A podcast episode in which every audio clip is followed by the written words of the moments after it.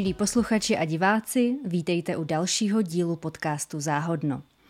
Mým dnešním hostem je pedagog, který založil Pražské gymnázium přírodní škola, společenství, které žije spolu, nikoli proti sobě a kde učení je přirozenou součástí života, nikoli otravnou povinností. Zároveň je spisovatelem, který získal ocenění Zlatá stuha nebo Magnézia litera. Vítám v záhodnu Františka Tichého. Dobrý den. Dobrý den. E, naše povídání v záhodnu se vždycky nějak týká učení nebo vzdělávání. A rozhodně nejde jenom o školy, protože to téma je úžasně různorodé a široké.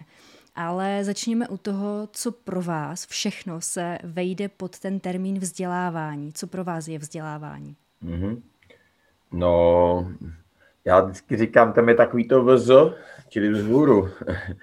Eh, vzdělání je především osobní rozvoj, eh, něco, co já jsem toho aktérem a co mě, co mě rozvíjí jako do šířky. Já jsem vždycky eh, v tomhle tom, jeden můj pedagogický vzor, Anton Makarenko, ten říkal, že vlastně pro člověka je důležitý dvě věci. On říká síla a krása.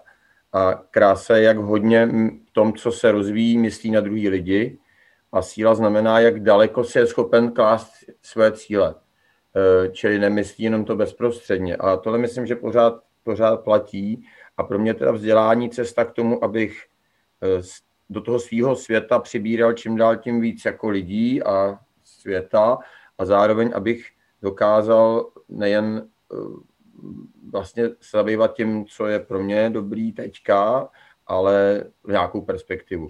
Takže vzdělání cesta vzhůru k nějakému, k nějakému rozvoji a bude to znít jako kliše, ale třeba se k tomu dostaneme jako k tomu najít a být sám sebou. Mm-hmm. A co musí být součástí, aby vám to dávalo smysl? součástí myslíte toho vzdělání? Vzdělávání. Mhm. Tak, já si myslím, první věc je, že ten člověk by měl být aktivním účastníkem toho. Mhm. To znamená, on musí nějakým způsobem aspoň částečně chtít, musí to být jeho vlastní aktivita, nejenom nějaký, nějaký přijímání. To je jedna věc. Druhá věc, eh, myslím si, že součástí toho musí být nutně společenství. Že společenství je něco, co se zapomnělo malinko, ale teďka v této době se ukázalo vlastně v tom, té covidové době, jak je to hrozně důležitý a jak bez toho vlastně ten život, jak hodně je ochuzený, mnohem víc, než si mysleli. Takže to je, eh, to je, to je druhá věc, je, je, je společenství.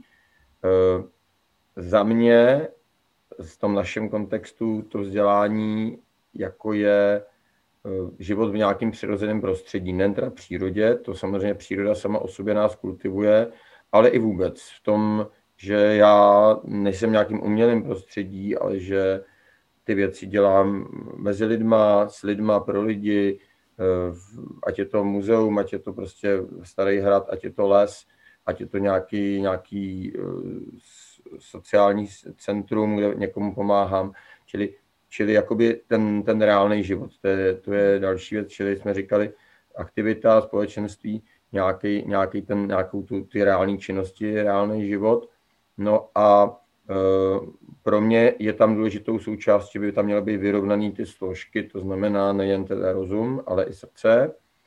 A mm, v tom smyslu umění, kultura, ale i třeba, co v dnešní době se zcela podceňuje, je, je fyzická zdatnost a i taková manuální zručnost. To si myslím, že hmm je vlastně hrozně důležitý my jsme se k tomu teďka hodně snažíme vrátit na tom našem gymnáziu. No a potom za mě osobně si myslím, že každý člověk potřebuje nějaký přesah, ať je to přesah duchovní, jak tomu tak říká, nebo ne, a mm, nebo vůbec přesah toho pokračování toho mýho života, toho mýho díla, čili vidět, že to nemá smysl jenom pro mě, ale je to někam dál. Ale ten přesah si myslím, že je důležitý a že to je to, co dává tomu našemu životu vlastně smysl. Mm-hmm. Přejdeme teď eh, k těm institucím. Eh, jak vzpomínáte na své studijní léta, a myslím tím žákovská nejdřív, byla už v těchto těch letech, mm, vnímal jste už tehdy nějakou nedostatečnost tehdejšího systému vzdělávání, něco, co nezvládá úplně dobře při práci s dětmi, s mladými lidmi? No tak když to vemu jako dětská léta, to znamená základní škola, tak to byly 80. léta, a já vlastně musím říct, že, jsem, že jako si moc nepamatuju na ty špatný, že spíš tam byly, jako člověk si pamatuje pak z odstupu spíš na ty dobrý. Já jsem měl na to to štěstí, že, že jsem měl několik jako dobrých příkladů. E, nicméně samozřejmě e, mě na té základní škole jsem to tolik neřešil, upřímně řečeno. Já jsem e, měl svoje zájmy, to byla tehdy přírodní vědy a, a dělal jsem si je a, a, a vlastně jsem tak jako jako vnímal, že mm, ty učitele tak nějak nás něco mají naučit, tak nás to naučili. Ale na té střední škole už jsem právě hodně vnímal na gymnáziu, protože já jsem měl na gymnáziu na Pražice, což v té době byla výborná škola, ne teďka je výborná, protože eh, dokonce eh, řada lidí, kteří nemohli z politických důvodů studovat na jiných gymnáziích v Praze, tak byli na Pražice já jsem vlastně spolužáky, který vlastně jejich rodiče v podstatě byli v dizentu, ne úplně v takovém tom nejostřejším, ale, ale to a, a jsme se hodně bavili otevřeně, byla to škola navíc jako výtvarně zaměřená, takže jsme dělali, takže mě, mě právě chyběla taková ta, ten prostor pro tu vlastní kreativitu eh, těch, těch dětí v tom měl sám si něco zkusit, ať je to nějaká vědecká práce nebo divadlo, tak. A musím říct, že se nám tehdy podařilo se spolužákama eh, tohle prosadit. Je za prvé tedy už tehdy byla středoškolská odborná činnost, sočka, která, do, která dotyčka a mě tak jako několik jako fakt moudrých lidí kolem mě navedlo, že vlastně když to, co mi nedává ta škola, jakoby, protože tam nějaký základ, takže je to, můžu si to udělat v rámci teda volného času a ta škola mi k tomu dá prostor, ale i se nám tehdy podařilo prosadit že jsme zavedli školní akademii, která doteďka na té škole existuje samozřejmě, kde jsme cvičili divadlo a různé představení i na té střední škole, či to nebývalo tolik zvykem na tom gymnáziu tehdy v těch 80. letech. A, takže jsme si vlastně ten prostor našli. Takže jsem si uvědomil, že ten problém není ani tak v systému, ale v hlavě. V tom, že my se musíme, jako vlastně, že v každém režimu a v každé době je možný tu cestu najít a neměli jsme se vymlouvat, že to nejde a samozřejmě někdy to je lepší, někdy je to horší, ale že to, že to vlastně jde a vždycky najít jsem našel lidi, kteří mě v tom fandili. Takže já mm-hmm. vlastně si jako moc stěžovat nemůžu, naopak spoustu věcí, které i tehdy jako za toho socialismu bylo, tak eh, teďka nemyslím ideologicky, ale to, co se dělalo při práci s dětma ve školách, tak spoustu věcí vlastně bylo hrozně zajímavých a do dneška z toho čerpám. Takže takže to takhle, ale samozřejmě ty omezení byly a mm, určitě, určitě bych se tam nechtěl vracet. Možná do dětství, jo, ale, ale ne, ne jako třeba do té do doby. Mm-hmm. Nakonec jste eh, na vysoké škole studoval biologii a chemii na přírodovědecké fakultě. Byla ve vašem životě doba, kdy jste zvažoval, že budete spíše vědcem a ne pedagogem? Mm-hmm. No já jsem to byl vlastně poměrně dlouho na tom gymnáziu jsem si měl skoro v tom jasno.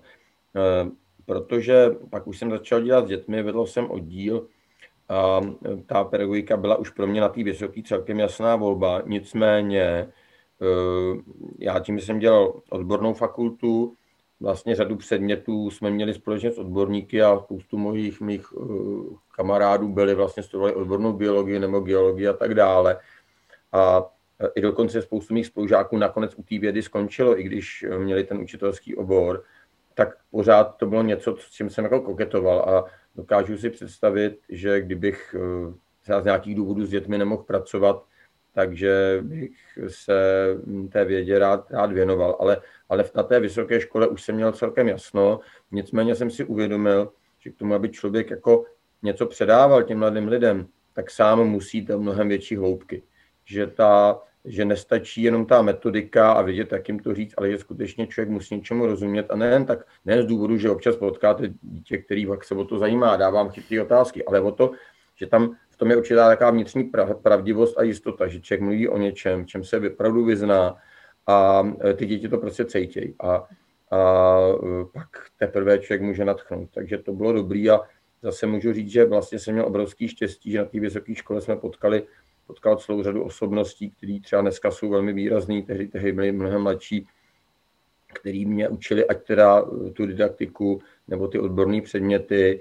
A že mm, pro mě vlastně i ten způsob práce na přívědské fakultě byl inspirací pro tu naši práci na gymnáziu, přes takový různý ty kurzy geologický, terénní, eh, eh, biologický poznávačky, ale řada praktik, ten způsob, jak se dělalo už tehdy za toho socialismu vlastně na té přírodecké fakultě, eh, byl inspirativní a vlastně hrozně, hrozně příjemný. A musím říct, že podobně jako na, tom, na té Pražečce jsem měl štěstí, protože zatímco ty humanitní fakulty byly hrozně politicky hlídaný, tak přírodověda a matfis byly vlastně úplně nejsvobodnější fakulty za socialismu, protože to se moc nedá ty přírodní vědy a ta matematika to hmm. nemůžete zfalšovat, že jo, to jako navíc prostě tam samozřejmě byl vždycky nějaký ideolog, ale v zásadě, v zásadě se tam mluvilo velmi otevřeně a zase spousta lidí, kteří třeba vlastně by na jiné fakulty vůbec neměli šanci studovat, tak na té přírodovědě byli, takže vlastně jsem měl velký štěstí. Mm-hmm. Ještě se naposledy zastavím u těch vědců, eh, vědci versus pedagogové. Eh, vědci většinou hledají fakta, pravdu. Eh, za čím míří pedagogové? No, to je dobrá otázka, protože my jsme, když jsem chodil na fakultě, tak jsem, jak jsme byli vycvičeni v těch exaktních vědách, protože my jsme měli samozřejmě kromě biologie, chemie, zkoušku i z psychologie poměrně rozsáhlou 6-7 strální a my jsme prostě ve srovnání s těmi exaktníma vědama, s těma pravidlama, které ta věda měla, prostě nám přišly ty, ty, ty humanitní vědy hrozně, hrozně takový jako na vodě, jo. Prostě mě to vlastně hrozně iritovalo. A já jsem si říkal, tak pedagogika to není věda pro mě, to je nějaká technologie, technika, prostě nějak mi říká, jak mám učit. Spíš jsem jako vzal na milost psychologii a tu jsem se zabýval hodně, Nicméně jsem si pak uvědomil základní věc, že ani pedagogika, ani psychologie mi vlastně v jádru nedá hodnotový zaměření. Že já můžu samozřejmě řekne, když budeš tohle to takhle dělat, tak ho to naučíš, ale neřekne mi jako, co ho vlastně mám učit, jak mám toho člověka vychovávat, protože víme, že eh, když to řeknu, na tom, není to moje myšlenka, jo, tak psycholog nebo pedagog, stejný psycholog, prostě vymýšlí reklamy, které vytvářejí u lidí závislosti a jiný psycholog ze stejné fakulty ho potom z těch závislostí léčí. A ono to samo o sobě prostě nedává. A, takže z tohle hlediska vlastně pedagogika mě byla takovou pomůckou a já jsem nikdy jako tu oficiální pedagogiku, tu teoretickou pedagogiku moc nevzal na milost. A musím říct, že mě zajímaly spíš jakoby příklady živý. To znamená příklady z dějin pedagogiky, Eh, lidí, kteří byli z praxe, že jsem četl spíš zpracování až klidně beletristický nebo nějakým způsobem těch zkušeností, protože v tom byl ten život. Ale že bych jako si to teoreticky třídil, to mě nikdy jako, to mě nikdy jak nebralo. A myslím si, že to je do dneška jako trošku slabina a že by to mělo být hodně o předávání zkušeností, o mentoringu, ta pedagogika, o, eh, o nějakým způsobem praxi velký, a v tomhle tomu bohužel musím říct, že jedna z věcí, když byla revoluce, já jsem měl, když byla revoluce, jsem byl ve třetím ročníku na Vysoký, hodně jsme se v tom aktivně zapojovali a mimo jiný jedna věc, co jsme požadovali, aby bylo mnohem víc pedagogické praxe v tom roce 89. Dneska je jí skoro polovina, co bylo za nás, za socialismu. Takže jako jak na pedagogické fakultě, tak na té přívědské fakultě. Třeba vychovatelská praxe, jsme měli povinný týden školy přijít jako vychovatelé, aby jsme s těmi dětmi naučili dělat jiným způsobem než učitelé. To se úplně zrušilo a spoustu jiných věcí. A je to bohužel teďka smutný a pomalinku, co mám kolegy, se to poda, jako zlepšuje, ale vlastně v tomhle tom to jako je ne nějaký zásadní posun za těch 30 let. No to mi přijde právě šílené, že zrovna speciálně v tom uh, odvětví vzdělávání se ty změny prosazují do praxe strašně pomalu. Nejenom než se vůbec něco nahoře schválí, co je vhodné, není vhodné, než se to vyhodnotí, pak se to ještě Bůh ví, jakým způsobem předává těm lidem do praxe. Teď se to ještě zapracovává, je to strašně neohrabané. Nebo aspoň pro lajka, jako jsem já, zvenku. Je to tak. Eh, ono to vypadá, že skutečně školství je jedna z nejkonzervativnějších institucí úplně vůbec.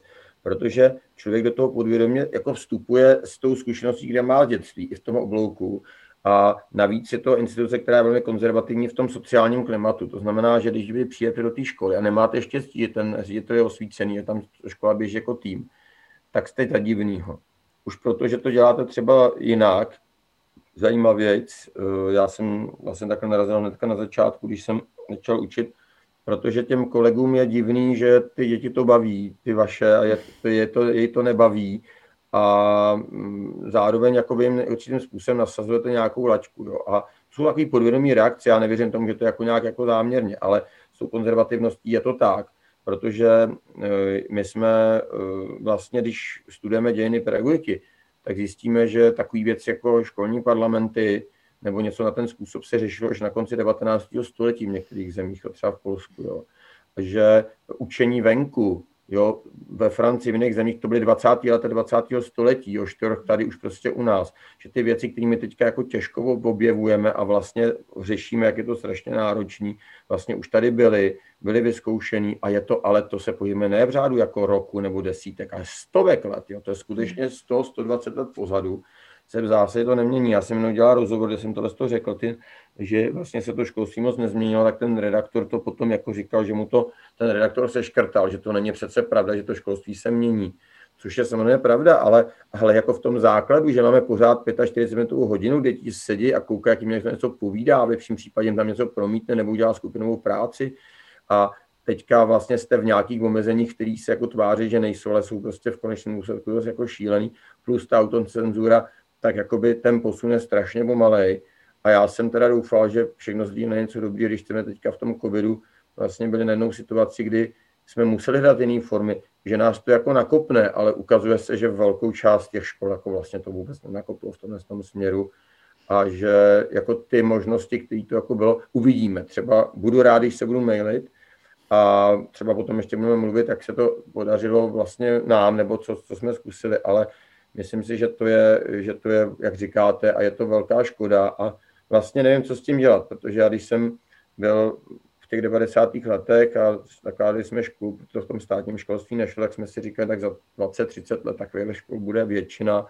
Jo, jsou skvělé školy, je jich, je jich hodně, ale v hlediska záběru na tu populaci je to furt, prostě jsou to jako jednotlivý procenta dětí, který takovýhle zajímavý školy jako postihují. Ta drtivá většina je na těch klasických školách, který nemusí být nutně špatný, ale nevyužívají ten potenciál, který ta doba eh, dává a který i ty děti by vlastně potřebovaly. A to je prostě škoda a vlastně mě to hrozně mrzí. Hmm. Když se vrátíme k té pedagogice, tak jak je jako metodologie předávaná na fakultách pedagogických, tak eh, byly nějaké metody, které jste jako mladý pedagog získal vyzkoušel, ale opustil? Protože vám nefungovali nebo nedávali vám smysl? No, to je dobrá otázka. Já jsem, eh, já jsem vlastně moc nic neopustil. mě, to, co, mě ty věci vlastně celkem, celkem fungovaly, protože ten můj princip, a potom se si budeme mluvit, jako zapojení těch dětí, protože prostě přímo jdete, tak to se ukázalo, že to je velmi nosný.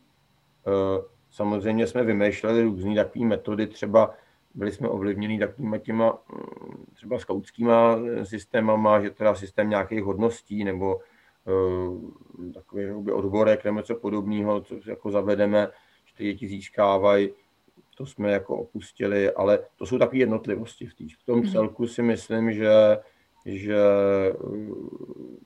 v zásadě, v zásadě to tak nebylo. Mm-hmm. Tak pojďme do té doby, kdy jste školu zakládali v 90. letech na počátku. Eh, to vám bylo nějakých 24 let, pokud jsem se dočetla no, správně, no, což je strašně mladý věk na tak obrovský, eh, nádherný, ale jako šílený projekt. Eh, věděl jste viděno zpětně, do čeho jdete, co všechno vás čeká?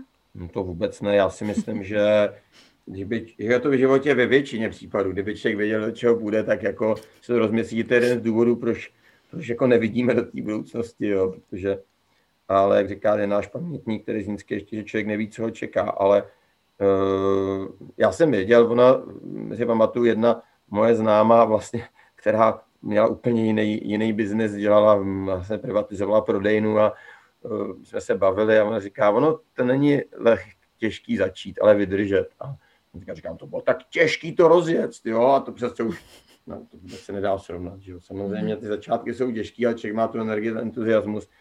A dneska, kdybych viděl to množství, a hlavně teda ještě na té práci toho typu, co dělám já, jak říká jedna zase jiná kolegyně, to je převozníkovo veslo. Jo.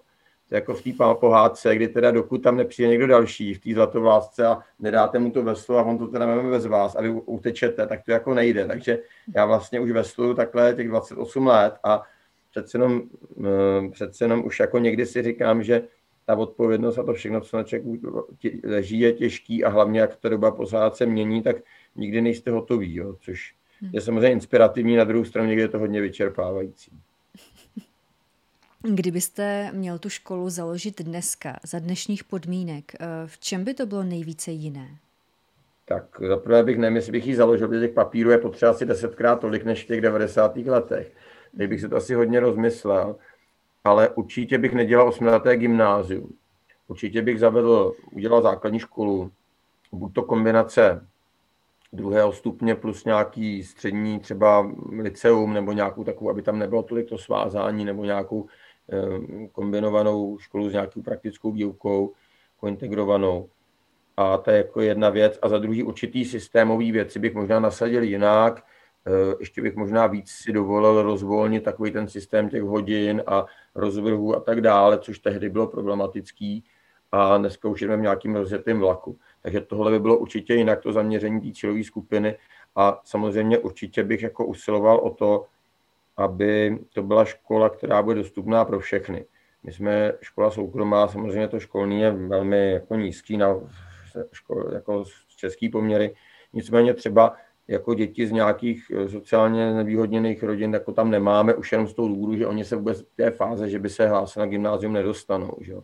Takže kdyby jsme nějaký stipendia mohli udělat, takže z tohohle z toho hlediska bych třeba rád, aby to byla ještě škola víc pro všechny, eh, což by souviselo s tou základkou. Ale my to snažíme se dohánět jiným způsobem, o čem určitě budeme mluvit. Jo? Ale, ale to jsou hlavní rozdíly, jinak si myslím, že, že že, že by to bylo podobné. Možná ještě bych udělal o to větší důraz na ten pohyb venku, na, mhm. ten, na, to, na ten pobejvání venku, protože tehdy v 90. letech to, že děti byly vlastně většinou dne venku, ať teda v oddíle, ve sportu, nebo i prostě, když si chodili ven hrát, jako to bylo samozřejmě, ale dneska to skutečně jako výrazně tragičtější a ty děti stráví doma jako velkou část času a, a je to, je to projevuje se to z různých hledisek. Tak tohle asi by byl taky důležitý důraz. Hmm.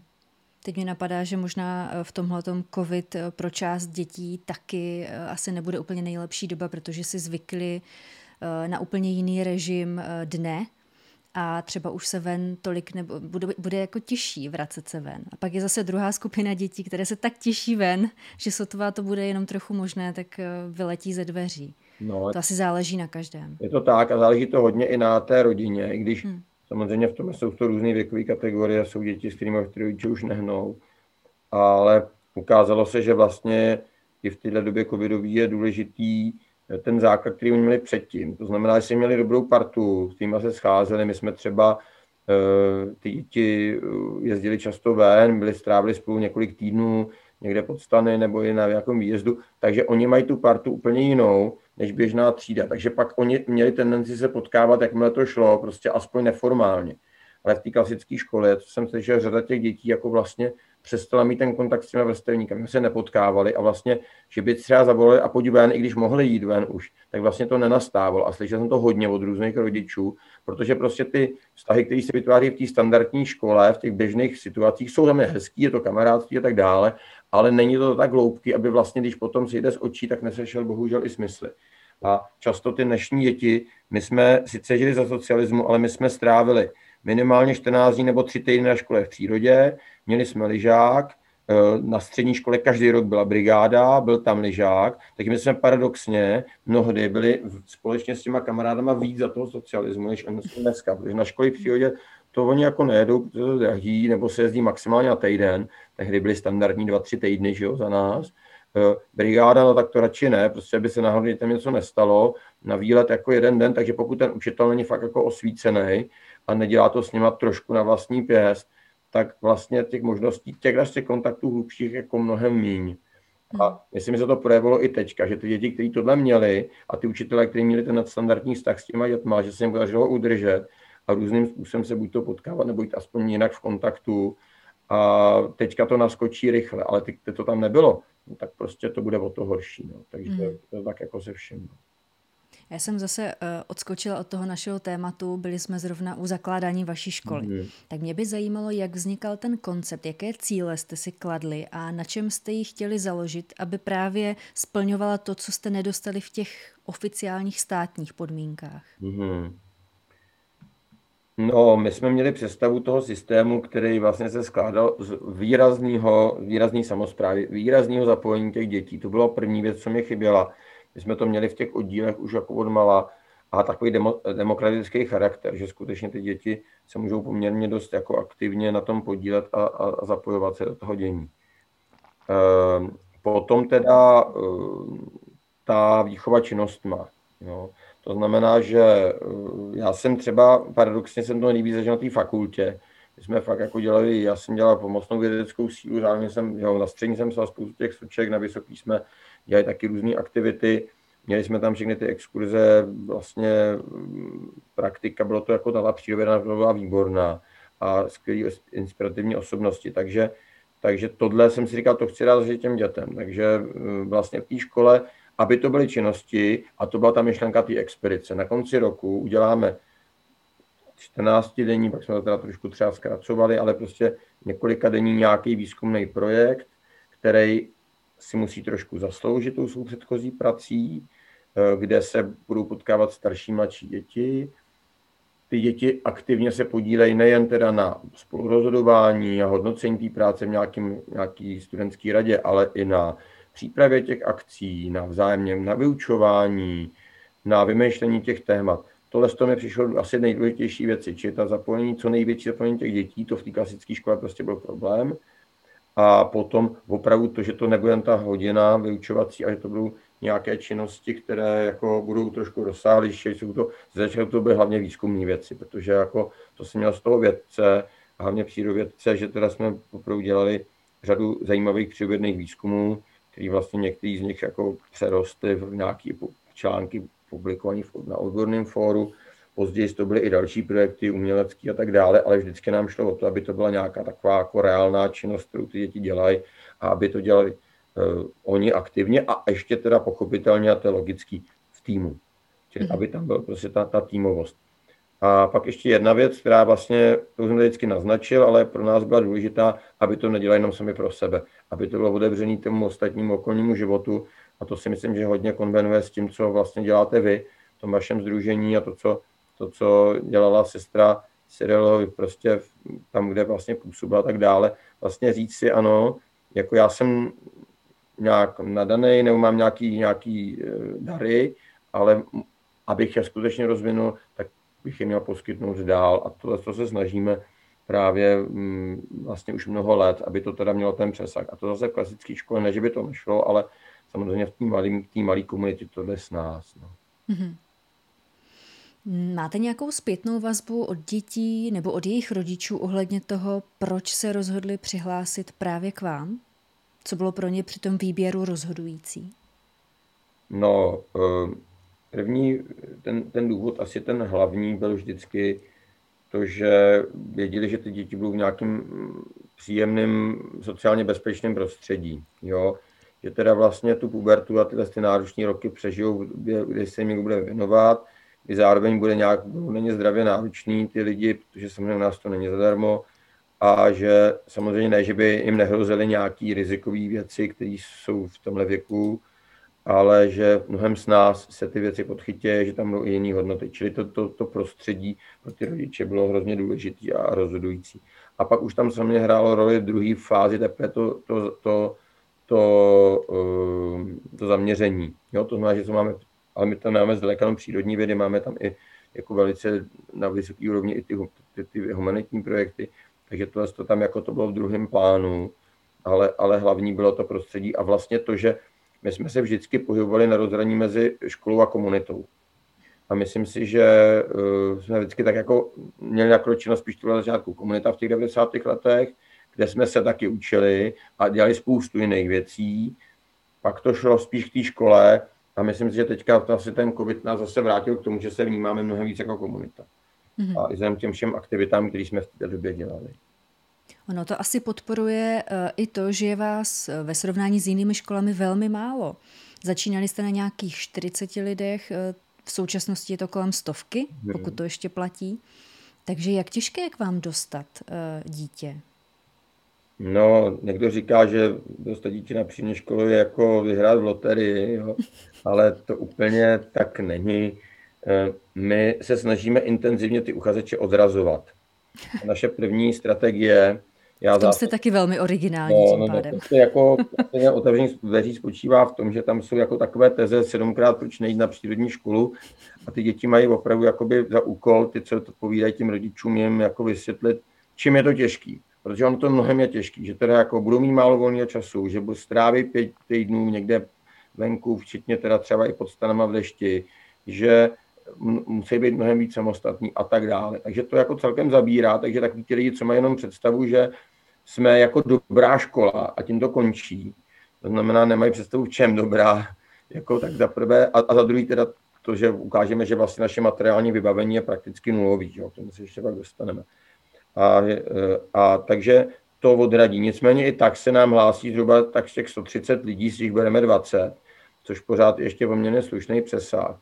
A potom, potom eh, je důležitý, aby to dítě opravdu chtělo. A to řeknu tak, že my vlastně je to tak, že když to dítě se k nám nedostane, protože teďka jsme hodně omezený těma státníma testama, pochopitelně, že jo, takže máme děti, kteří s náma už jako rok předtím jezdí, víme, že jsou dobrý, no ale prostě pokopou ty státní testy, nebo hol na tu matematiku tak tolik hlavu nemají, ale, ale mají prostě úplně jiné schopnosti, které se pak ukážou jako rozhodující v tom životě. Ten systém, to jako klasický systém, to, co nastavilo naše ministerstvo, tam jako to zohledňuje jako velice, velice málo.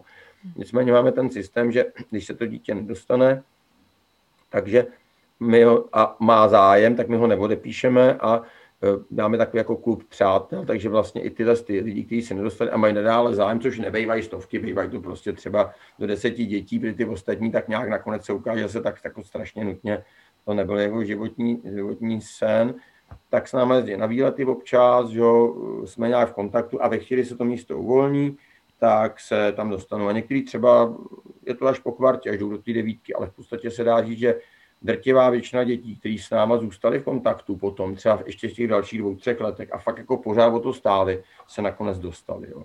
Navíc mm-hmm. ještě v rámci těch těch aktivit jiných, mimo těch mimo vzdělávacích, tak stejně dostali možnost se na tom, na tom podílet a vlastně jsme byli jako ve velice hezkých stazích a myslím si, že to je takový zase ta rovina, která spíš to má blízko k té komunitě nebo k tomu skaucímu oddílu, než prostě v té klasické škole.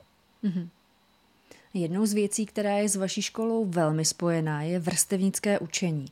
V čem tkví výhody tohoto modelu, v němž děti učí, oproti tomu modelu, kde děti učí výhradně dospělí? Mm-hmm. Tak my samozřejmě tohle v různých fázích jsme měli hodně, hodně, hodně, hodně nebo méně, ale ten princip je takový, že eh, to má, eh, to má několik rovin. První je taková ta, že ta, ta, ta výhoda je v tom, že vlastně eh, od toho vrstevníka ty děti to někdy berou mnohem víc. Eh, oni prostě jakoby, eh, vlastně tam mají tu autoritu takovou jakoby tu jinou, když je to třeba o dva roky starší, ke kterému vzhlížejí, že jo, tak to, to je fajn. A eh, to je jako jedna výhoda. Druhá výhoda, že vy tím vlastně učíte oba. Protože on, tím, ten, který se připravuje, vlastně z toho má mnohem víc, nejen teda po té odborné stránce, to si myslím, že třeba není až tak zásadní, ale v té zkušenosti té zkušenosti té odlišné role, že on se potom jakoby mění i v tom vnímání toho běžného učitele. Takže najednou tam není, on se staví na druhou stranu té barikády v uvozovkách, a ať máte sebe lepší školu a sebe lepší oddíl. Vždycky tam je prostě někdo je vedoucí a někdo je prostě, jo, protože tohle funguje, ty sociální role a, a někdy i je potřeba prostě být přísnej, protože to musí nějak fungovat, že jo, když tam máte těch lidí skoro 100, že jo ale to, to, to, je, to je druhá, druhá věc.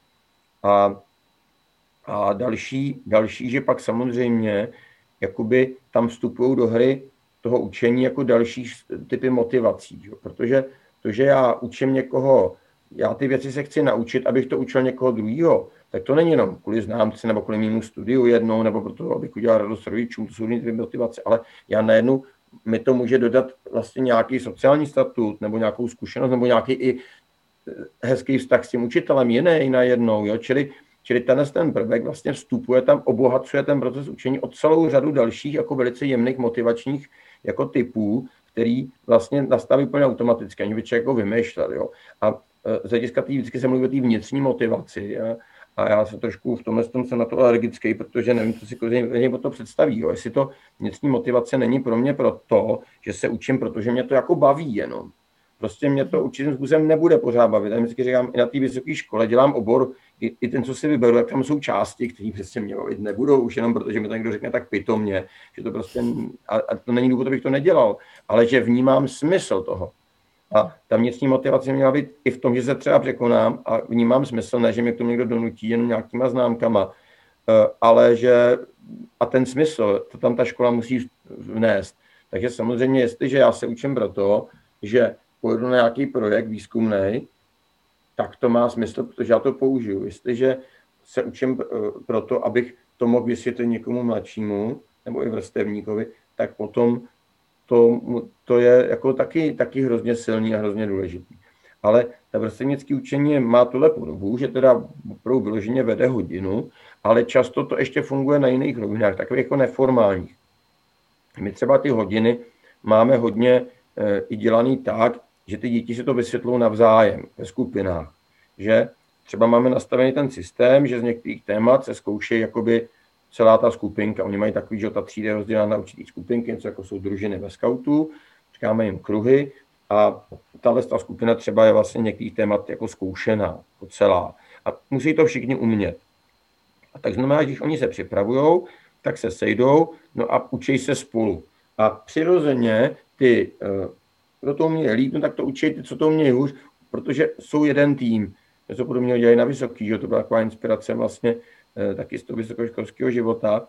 A takhle to pak jako funguje, jo? nebo, nebo uh, i tím způsobem, že někdo je třeba na tom špatně a my běžně řekneme i v té hodině, hele, ty už to máš, běž, někdo má hodně chytrý v té fyzice nebo v něčem, obejdi tady, vysvětlit to tomuhle, tomuhle, tomuhle, tomuhle, a pra, pracuje se to, to říká, ale jaký učitel tohle dělá, že? ale když to děláte programově, tak vlastně zjistíte, že ty lidi, kteří eh, by tam dělali binec, protože prostě se už nudějí, protože už to mají, tak, eh, tak eh, jsou za, za využitý, vlastně tvoří takovou asistenta a paradoxně někdy tím, že to musí vysvětlit někomu, co třeba tomu tak nerozumí, nebo prostě na to nemá ty buňky tolik, jak se říká, tak sám si v tom musí udělat systém, protože často třeba ta fyzika, matika, on to jako má, protože on to v té hlavě sešrotuje, ale když to má někomu vysvětlit, no, tak mu to nejde. Ale ve chvíli, to jako tohle donutí, tak vlastně on si i sám pro sebe tomu dá úplně jiný řád a systém, takže tohle to je dobrý. A jinak samozřejmě takové věci, jako když máme tělocvik, tak samozřejmě jako je běžný, že ty sporty si pak vezmou na starosti třeba ty starší studenti, nebo něco podobného to funguje. Takže to je jako příklad různých, různých podob. Samozřejmě eh, nejvíc tohle to funguje v rámci třeba těch činností, pak těch projektů, a tomu se možná dostaneme jako později nebo někdy jindy, ale považuji za to jako velmi, velmi důležitý. Má to ale jako určitý rizika, to je potřeba zase říct, protože všechno má svůj ruk a líc.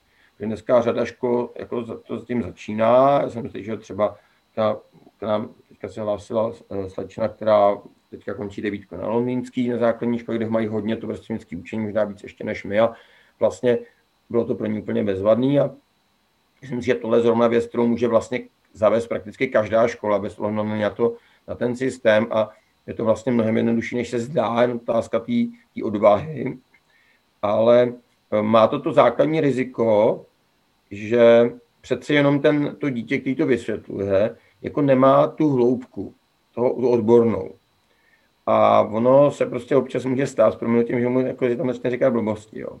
Mm-hmm. A to se, to, se jako, to se stává a e, samozřejmě on by si tu hodinu teoreticky měl připravit, nebo připravuje si nějak to konzultovat s tím učitelem, ale no, občas někdo takový jako, no pohodá, to zvládnu, že jo. To já dost často dávám takový ty alfy, který tam v té třídě jakoby dělají jako Bugera občas, tak si jdou zkusit učit, protože to pak je pro ně dobrá, dobrá vazba. A zvládnu to často jako velmi dobře, ale, ale stane se, že to takovou přípravu podceněj, ten čas ne vždycky jako je, no a pak tam jako teďka z ní vypadne nějaká blbost. A teďka člověk prostě dilematu, jestli ho teda schodí před tou třídou, říct, že to řekne blbě, navíc oni se to špatně naučí, a je to taky jako zajímavý bruslení, pro toho, pro toho učitele i, i pro ně a mm, e, to je, to je jedna věc. Ale pak jako i to, že skutečně určitý věci do hloubky nemůžou pojmout a že pochopitelně ta role toho učitele je nenahraditelná a určitě to není jako jsou ty školy typu jako třeba ta Štětinová rodová škola, kde jako vyloženě hlavně učí teda ty děti, nebo byl to takový koncept, myslím, i těch středoškol, když oni jsou ty středoškoly taky hodně tajemný, že vlastně pořádně já pořád, pořád nevím, čem to tam spočívá, i když jsem z řada těch lidí mluvil, ale každopádně ta, ta myšlenka tam je a je to důležitý, ale prostě myslím si, že, že ta zlatá střední cesta je vždycky jako důležitá. Ale, ale to věc, která je skvělá, kterou bych doporučoval a myslím si, že to vlastně není až ani tak závislý na věku, že, že tenhle systém v určitým způsobem běžně 100 let funguje ve scoutingu nebo v oddílové práci, no jenom scoutingu je všechny ty organizace, které podobným způsobem pracují a je vlastně smutný, že ta škola jako je v tomhle tom jako opravdu jako o několik desítek pozadu nad těma zkušenostmi třeba těch volnočasovek, kde ty věci jako vědí a fungují, ale bohužel to školství je fakt, jak jsme si už řekli, jako strašně konzervativní. Mm-hmm. Jak jste teďka povídal, tak jsem si vybavila uh, chvíle, kdy jsem já měla někomu ze spolužáků vysvětlit něco, co jsem uh, pochopila, v čem jsem byla dál a většinou jsem opravdu zjistila, že nevím, jak na to, respektive když jsem to vysvětlila svým způsobem, tak se stávalo, že ten člověk to nepochopil, protože potřeboval jiný způsob, jak eh, tu věc uchopit. A v tu chvíli mě to velmi obohatilo, že já jsem najednou něco, co už jsem měla zvládnuté v té kolonce, jo, to už umím, už můžu jít dál, tak najednou jsem se k tomu musela vrátit a e, zkusit to uchopit jinak, abych to mohla opravdu předat i člověku, který to potom mém způsobu nepochopil. A to je velice obohacující. Hmm. To, to, jste, to jste přesně kápla a vlastně tím jste ještě jako jednu, jednu věc, jednu výhodu, že to, že to říká někdo jiný, to někomu může sednout, protože já to řeknu nějak jako učitel, mám nějaký styl a ten spolužák mu to řekne jinak. Takže když říká ty samé věci, tak to je hrozně cený. Jo? My i z tohle hlediska třeba máme, se nám strašně osvědčuje vyučování v páru, kde máme dva učitele, a což je úplně geniální z různých mhm. hledisek a to bylo asi na další povídání. A protože i tohle to jako hraje, hraje značnou roli. Prostě někdo to pochopí tak, někdo jinak. Mm-hmm. Pojďme teď našim posluchačům přiblížit vyloženě vaše hodiny. Jak to vypadá, když děti přijdou eh, ráno do školy, tak eh, co se přímo děje eh, v tom vyučování vašem? No tak mm, to vlastní vyučování to hodně záleží od předmětu a, a tak dále, ale bych řekl celkově ten, ne teda v covidu teďka, ale, ale v těch jiných, tak, tak ráno máme především společný sraz celé školy. Tam si řekneme, co bude, to prostě zaspíváme si takzvaný společňák, to je tak čtvrt hodiny, tím začínáme, no a potom eh, ta výuka probíhá normálně v klasickém 45 minutovém formátu, protože prostě eh, zatím jako eh, prostě ty jiné možnosti jsou dost jako problematický a vlastně na té střední škole, na tom druhém stupni to není takový problém, je po těch předmětech. A teďka samozřejmě je to hrozně různý. Jako jsou hodiny, kdybyste viděla klasickou frontální výuku, často i tu frontální výuku vedenou přímo těma studentama, ale vel hodně je tam skupinová práce, to znamená, hodně tam pracujeme s různýma eh, experimentama, že na ty věci si přijdou, nebo v humanitních věcech se tam pracuje s materiálama, ať jsou to články, ať jsou to prostě historické dokumenty a tak dále. A zase se hodně pracuje ve skupinách, kde se, kde se to nějakým způsobem učí interpretovat velice běžně byste věděla, že třeba když se skončí téma, tak ta skupina se sejde, malují si veliký plagát, kde si malují prostě, co všechno o tom jako vědí a tím si to vlastně opakují tímhle tím způsobem a pak vlastně na základě třeba toho plagátu se zkouší. Eh, určitě byste viděla třeba dějepisy noviných využití, eh, jako to už i na jiné škole, prostě jako videí, eh, které tam jsou a to je taková ta klasická, klasická hodina. Jo. E, dost často prostě děláme to, jak jsem už říkal, že probíhá nějaká práce, vlastně se nám osvědčuje ta kombinace té skupinové práce i v tom opakování. Já třeba, když řeknu příklad fyziky, která je taková, že by člověk řekl, tak ta, tam se buď to dělají pokusy, nebo se jako jenom něco počítá, tak když máme, končíme téma, tak jsem leta dělal to, že jsem prostě znovu jen to celý zopakoval, když jsme přepočítali příklady a pak jsem zjistil, že stejně mě půlka lidí neposlouchala. Takže děláme to, že do těch skupin dostanou příklady a otázky a oni si to společně řeší a jenom obcházím. A oni si pomáhají a tahle ta forma je velmi, velmi efektivní. Ta práce těch malých skupin, to je něco, co, co považuji za velkou, velký bonus, velkou sílu. Ale kromě tohohle z toho, pochopitelně, bychom narazili v tom, v tom, v tom dni na eh, v tom týdnu na projektový dny, každá středa je projektový den, tam ta plocha je už mnohem větší, takže prostě řekněme, že teďka vlastně byste i měla možnost vidět třeba už teďka v dubnu, v květnu, eh, když už jakmile to šlo, tak nějaký praktika fyzikální, který budou někde ve Stromovce, který budou mít stanoviště, prostě tam budou dělat pokusy s vodou skutečně u rybníčku ve Stromovce, nebo si tam budou zkoušet házet tenisákem a budou si to měřit, jo, nebo, nebo hm, výtvarku, která skutečně je v plenéru, kde se pracuje s barvama, kde se nějakým způsobem třeba inspirujeme nějakýma výtvarnýma směrama, nebo um, když bude projekt architektonický, tak samozřejmě děti nebudou koukat na obrázky budov, ale budou prostě chodit po Praze a to ještě tak, že budou ve skupinách plnit nějaký úkoly. Uh,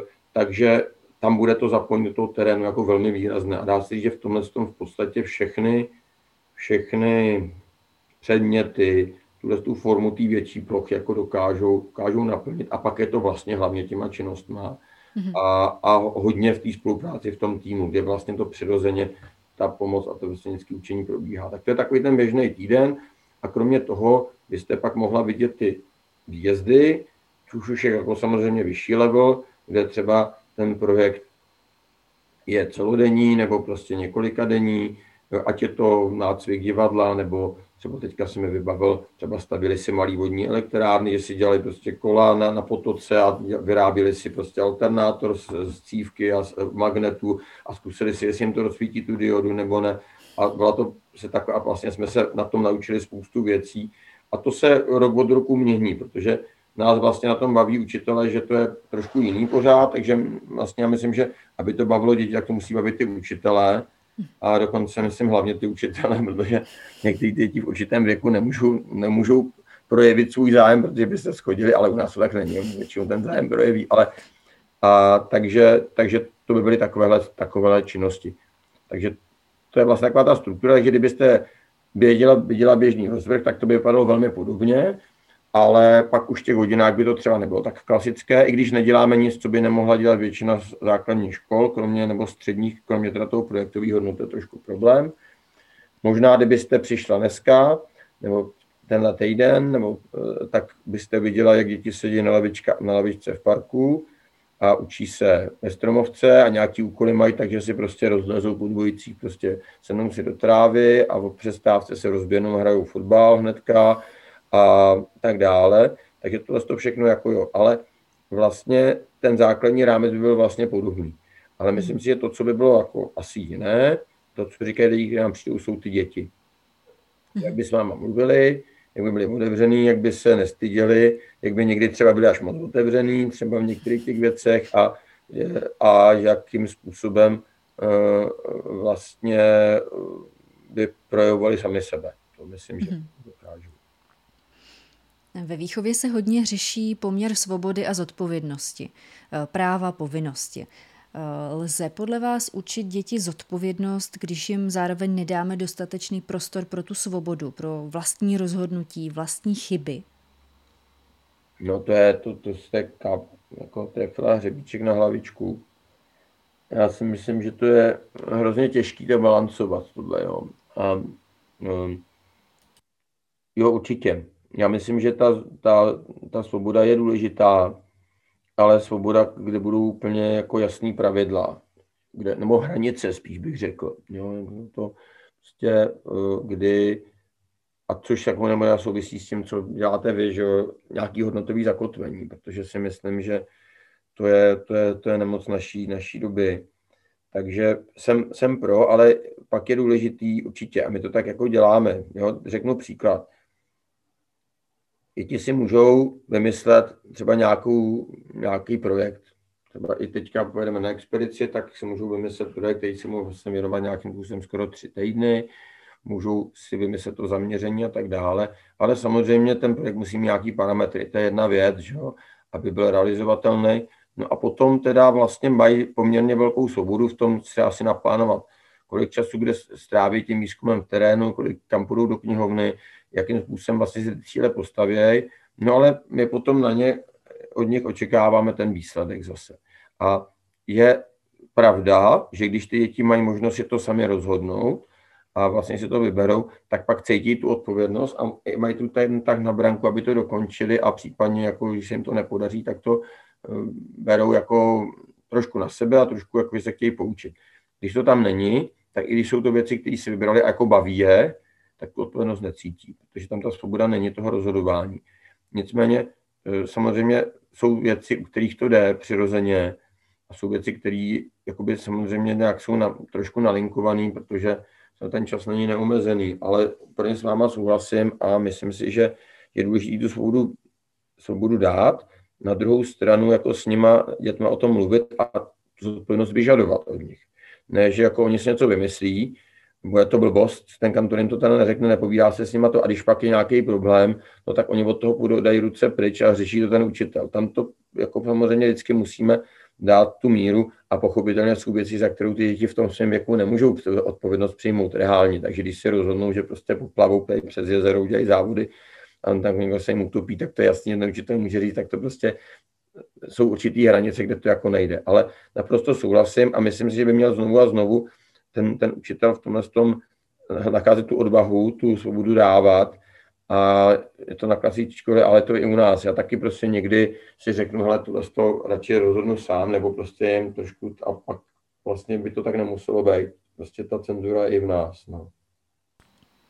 A my už jsme na to další téma, které chci otevřít, narazili a to je že ve školách se věnuje minimum prostoru pro rozvoj eh, tvůrčích záležitostí, uměleckých, po případě sportu, ale vůbec i takové té manuální zručnosti, co jste zmiňoval.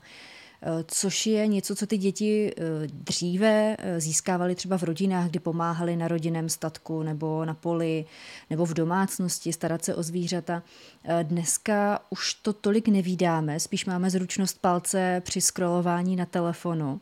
Eh, po případě eh, práci s klávesnicí. Eh, měla by škola zohledňovat právě tyhle ty potřeby, že najednou ten člověk potřebuje rozvoj v tom, co dříve nepotřeboval a zastoupit opravdu tady tohleto místo a vyplnit tu potřebu?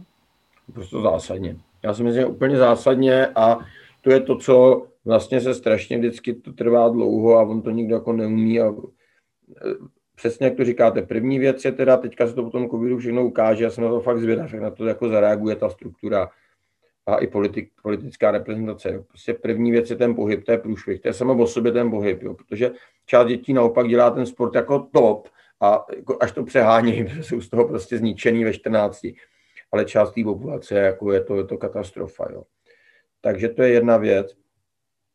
A když máme té manuální zručnosti, tak tady se prostě pořád mluví o, jak to teda, jestli se obnoví dílny nebo ne, ale zapomínáme na to, že je spoustu různých činností, které by se můžou dělat přirozeně. Jo. Je to samozřejmě, není to zdaleka tak jako dřív, a my třeba běžně máme to, nevím, jak je to v jiných školách, mi tak samozřejmě, že to, že prostě ty děti třeba mají u nás služby a třídy si uklízejí sami, jo. A samozřejmě tam pak přijde dvakrát za týden ta uklízečka vytře to pořádně, jo. To jako ne, že by to, ale, ale musí si zamést, musí ty věci si připravit a tak dále. Když jsme na nějakém výjezdu, tak ty děti eh, na některém výjezdu občas i jako vařejí, mají služby jako na táboře, když to, když to jde, ale nebo minimálně mají na starosti jídlo, takže vydávají snídaní, pak měli nádobí a takovéhle věci. Jo? Měli jsme domluvený brigády toho typu, že se sázely stromky, nebo se dělali uh, nějaké věci, ten les je naprosto jako jedinečný a ty, ty lesníci mají velký zájem, aby nějaké ty školy pomohly i třeba stahovat kles a tak dále. A to jsou, nebo i takové banální věci, které se 20 lety byly samozřejmě, že umějí naštípat třeba dříví nebo zapálit oheň. Jo. A to se ukazuje, že takovéhle věci ty děti neumějí a i v tomhle se dá ta zručnost vytvářet úplně přirozeně, to, že ty děti se vemou prostě na týden stanovat s tím učitelem, tam bude takových věcí a nemusíte to, že nějaký dílny a tohle to všechno bude a udělat tam nějaký program na vyřezávání, tak se prostě hod pořežou, no, tak si to budou pamatovat aspoň, jo.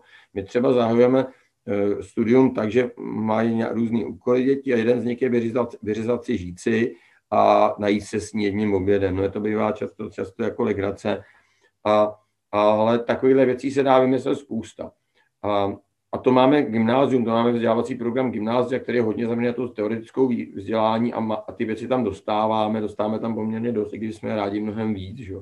Vím, že dneska řada škol se vrací k pozemkům, vrací se k nějakým manuálním věcem, ať to v těch dílnách nebo tak. Vím, že některý učňáky nabízejí tyhle ty programy polytechnické výchovy a je to jako začíná, ale myslím, že nám pořád chybí ta normální přirozená činnost. Tak říkám to, že ty děti máme prostě do lesa sázet stromky a nebo, nebo něco, něco podobného jako běžné věci, tak to eh, by mělo být. A ta škola by tohle měla zohlednit a mělo by to být stejně důležitý. A ty pracovní činnosti mají ještě jako jiný rozměr, protože ty děti jako to, že my jsme vlastně jezdili na brigády a my si, vy jste to jste asi mladší, tak se to asi už nezažila, ale skutečně ty chmely a brambory, dneska se to trošku jako, že teda to byla ideologická, to bylo houby ideologický, že jo, to bylo prostě, my jsme zaprvé byli rádi, jsme se týden ulili ze školy, že jo, to je první věc. Byli jsme tam s partou, eh, jako my jsme se nikdy ne, nedělali tak dobrý vztah jako na tom chmelu nebo na těch bramborový brigádě. A, a my jsme zažili, co to je makat. My jsme skutečně ne někde nějaká brigáda v kavárně, ale skutečně jsme museli 6 hodin ráno stávat, jde na to pole a tam prostě těch 6 nebo 8 hodin jako dělat. A člověk si pak úplně jinak rozmyslel, že má, jako, že má, že má, že má se učit a zároveň si úplně jinak vážil práci toho, že si něco koupí. A myslím, že tohle je vlastně takhle jednoduchý. To zní jako banálně, ale my jsme prostě zjišťovali, jako jestli prostě třeba opravdu hajný mají zájem, jim pomohli děti v lese sázet stromky, tak mají zájem obrovský. A i malí děti tohle můžou dělat. Jo. A je to otázka toho, že se, že se to dá zorganizovat a je to otázka jenom změny způsobu myšlení. A, a myslím si, že to je naprosto zásadní a že tudy ta cesta vede a je to mnohem jednodušší, než se zdá, než zase řešíme, jestli dáme nějaký obrovský miliardy, budeme dávat na, na vybavení díla, no tak dobře, tak jako jo, ale teď se to dá dělat i jiným způsobem, mnohem jednodušším, že jo. A, a takže to je, to je tohle. A co se týče toho umění, no to je, to je prostě, to je potrava pro duši, že jo. A myslím si, že v tomhle tom zase redukovat to umění na to, že teda občas něco nakreslí ve škole, nebo si zaspívají písničku, v lepším případě, nebo se učí nějakou teorii, která si myslím, že bude problematický, do jaké míry na škole by se měla učit třeba hudební teorie, protože kdo se tím zabývá, tak to dělá v lidušce, že jo, nebo v zušce, ale spíš by se měl nějak jako kreativně vyjadřovat, ale toho času je strašně málo. A my v tomhle tom třeba děláme fakt celý umělecký výjezd, celý týden, kdy dělají umělecký projekty, kdy si udělají výtvarnou dílu nebo hrajou divadlo, točí si filmy a i během toho roku a ukazuje se, že to je cesta k nějaký rozvoje té osobnosti. Ty věci se podmiňují. On, když se naučí hrát dobře divadlo, no tak pak přirozeně dobře prezentuje, protože umí mluvit, mluví nahlas, artikuluje, jo? nebojí se, že, že ty věci jsou propojené a, a přijde mi, že to by ta škola měla a otázka, že kdo bude se bavit, co škrtnout nebo neškrtnout. Já myslím, že ta cesta je jiná, jo, než dát jednu hodinu. Skutečně tam školám eh, trošku implementovat ten, ten koncept těch projektových dnů, kdy se dá opravdu i na velké škole nabídnout dětem, tak teďka vy tady budete dělat takovou činnost, vy půjdete do galerie, vy si tady můžete tvořit nějaký lantart prostě v lese, vy můžete prostě zpívat, nebo uděláme školu v přírodě, ale nebudeme se tam prostě hol učit ty tři dny tu matiku, protože toto přežijeme ty tři dny, ale nacvičíte pořádný divadlo, pak ji zahrajeme ve vesnici. A to si myslím, že jako prostě je vlastně strašně jednoduchý. Jenom my to máme v sobě tu setrvačnost. A my řadu škol jsme jako po, pošťouchli a oni ty věci dělají teďka. Jsou to jako jednotlivci, jsou to kapky v moři. A zjistili, že to je vlastně mnohem jednodušší jako než se zdá. Jo, že to opravdu jako je hlavně v, tým, v, tom, v tom nastavení a v té hlavě, jak se říká. Pojďme teď k tomu, eh, k té době covidové, která školy hodně těžce zkoušela. Ze dne na den se měnily podmínky. Jak jste vy přistoupili k tomu, abyste ve výuce nechali to, na čem vám záleží, aby ta výuka pořád splňovala, ale za těch stížených podmínek? Jak to probíhalo u vás? No, myslím, že to byla vlastně pro mě osobně úplně nejtěžší, nejtěžší doba z různých hledisek, ještě mnohem těžší než za toho socialismu. Protože když to budu porovnávat, co to tak jako rádo porovnává, to samozřejmě se porovnávat nedá, jo, ale já bych řekl, že my jsme jako v dětství nezažili nikdo z nás takový restrikce, jako zažili dnešní děti. A e, to, že prostě člověk nemohl odcestovat, že vlastně musel se bát s někým potkat a tak dále. Ale ten rozdíl byl v jiném, že bylo to, že tady to bylo objektivní, nebo aspoň doufáme, že to bylo objektivní. A tehdy si to vymyslel nějaký mocipán, jo. Ale vlastně v tom reálném dopadu to bylo jako vlastně velmi tvrdý. Tehdy člověk totiž věděl, že když znal nějaký nastavení pravidel a věděl, když prostě se věděl do nějakých kolonek, v těch 80. letech, to už jako, pokud nebyl Čech v tom vrcholném lizentu, tak jako vlastně ho nechali jako v klidu žít, jo, a nikdo tam nevykřikoval na náměstí. Ta, a dělal si své věci, poměrně jako velmi i radikální někdy. E, a v tomhle tom vlastně ta neustálá změna byla jako hrozně těžká. My jsme to teda, e, samozřejmě bychom museli mluvit napříč, jo, tím časem, ale když to vemu postupně, tak loni na jaře samozřejmě jsme hledali nějakou formu a zjistili jsme, že třeba ten společný sraz, že se dá dělat online. Že to, že máme eh, společňák online, i když ne každý den, ale prostě dvakrát za týden, kdy těm dětem zaspívám i na dálku s kytarou a ty děti to měly dobrovolně a najednou jsem zjistil, že z těch 90 dětí máme ve škole se jim jich 70 přihlásilo. Ale že to bylo ještě po dvou měsících a po půl roce a pořád a že jsme si říkali nějaké zajímavosti, učitelé pozdraví, mohli něco říct a že vlastně i tahle forma se ukázala a třeba inspekce, paní inspektor, která u nás byla na tu distanční výuku, byla z toho jako až dojatá, jak to bylo hrozně hezký. I takováhle věc, jo. E, potom teda jsme samozřejmě zachovali projektový dny. To znamená, že ty projekty oni si dělali doma. Že měli teda nenormální výuku, ale oni a doma, oni hlavně venku, protože vždycky se dalo jít aspoň ven do parku takže jsme i využili třeba to, že sice nemohli s kamarádama, ale mohli se spolužákama. Máme hodně spolužáků, tak ten projekt mohli dělat aspoň v rámci té rodiny. Jo? A potom, když se mohl potkávat víc, tak se mohli to dělat dohromady s těma spolužákama, případně že v rámci takových těch možností, že se mohlo scházet 6 lidí nebo 10 lidí, no tak se to třeba nabídlo v nějaký malý skupince. Jo? Takže ty projektové dny se zachovaly. No a a potom samozřejmě, jakmile to, jakmile to, když ta výuka byla nepovinná, jakmile to umožnili ty opatření, eh, tak, tak jsme na, v tom, na tom jaře loni, že jo, vlastně, že i když školy byly zavřeny, byly nějaký třídnické hodiny, no tak jako se mohli scházet neoficiálně lidi, protože my jsme komunita, no tak znali jsme všechny rodičem, tak když se mohlo scházet venku 100 lidí, no tak já jsem mohl říct těm dětem, tak jako já jako František vás, kdo chce mi vaše děti dát na výlet, tak půjdeme na výlet, protože když vezmete děti svého souseda, taky můžete, že jo? Takže my jsme vlastně byli v situaci, jsme paradoxně to nemohli organizovat jako škola, ale jako soukromá osoba jsme to mohli a bylo to naprosto legální, no, tak jsme to dělali. A myslím, že jsme nebyli sami, že spoustu učitelů to takhle dělalo.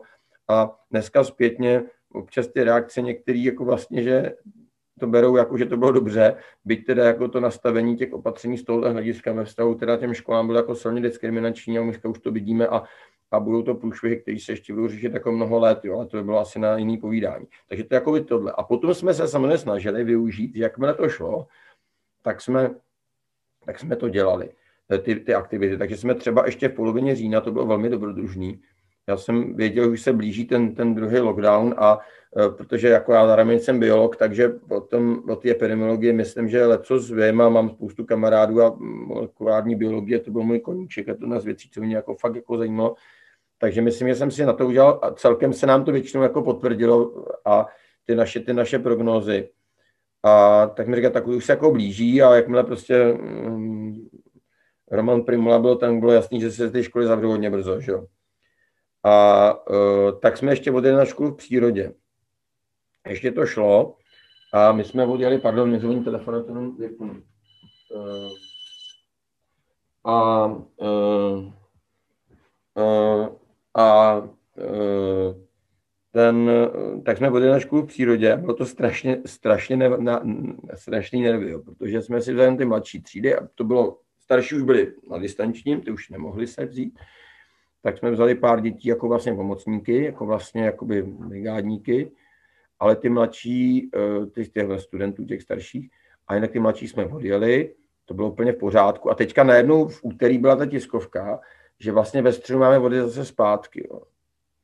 A to bylo prostě, my jsme si připadali jak nějaký partizáni v horách, jako kdy teda jsme uh, vlastně řešili tak jako, co budeme dělat, protože samozřejmě ty děti byly tři dny pohromadě, byť teda v rouškách, že jo, takže bylo jasný, že pokud něco má, tak jako je lepší, aby tady zůstali, aby se to projevilo, protože mělo to jako ztrácelo to jakoukoliv logiku, epidemiologickou, prostě organizační, prostě jo, a tak dále, protože spoustu věcí běželo ještě jako týden předtím teprve zavřeli posilovny, že jo, a pak najednou prostě teďka děti se seberou a prostě několik tisíc dětí prostě pojede rychle domů, protože prostě někdo má pocit, že to zachrání svět. Jo. To bylo prostě, to byl moment, který se ve mně jako zlomil, kdy jsem si říkal, tak jako, jako se dostáváme do jako zajímavých jako dilematů, kdy na jednu stranu já jsem, já mám tam velký respekt a a jsem poslední, který by to zlehčoval, tu situaci.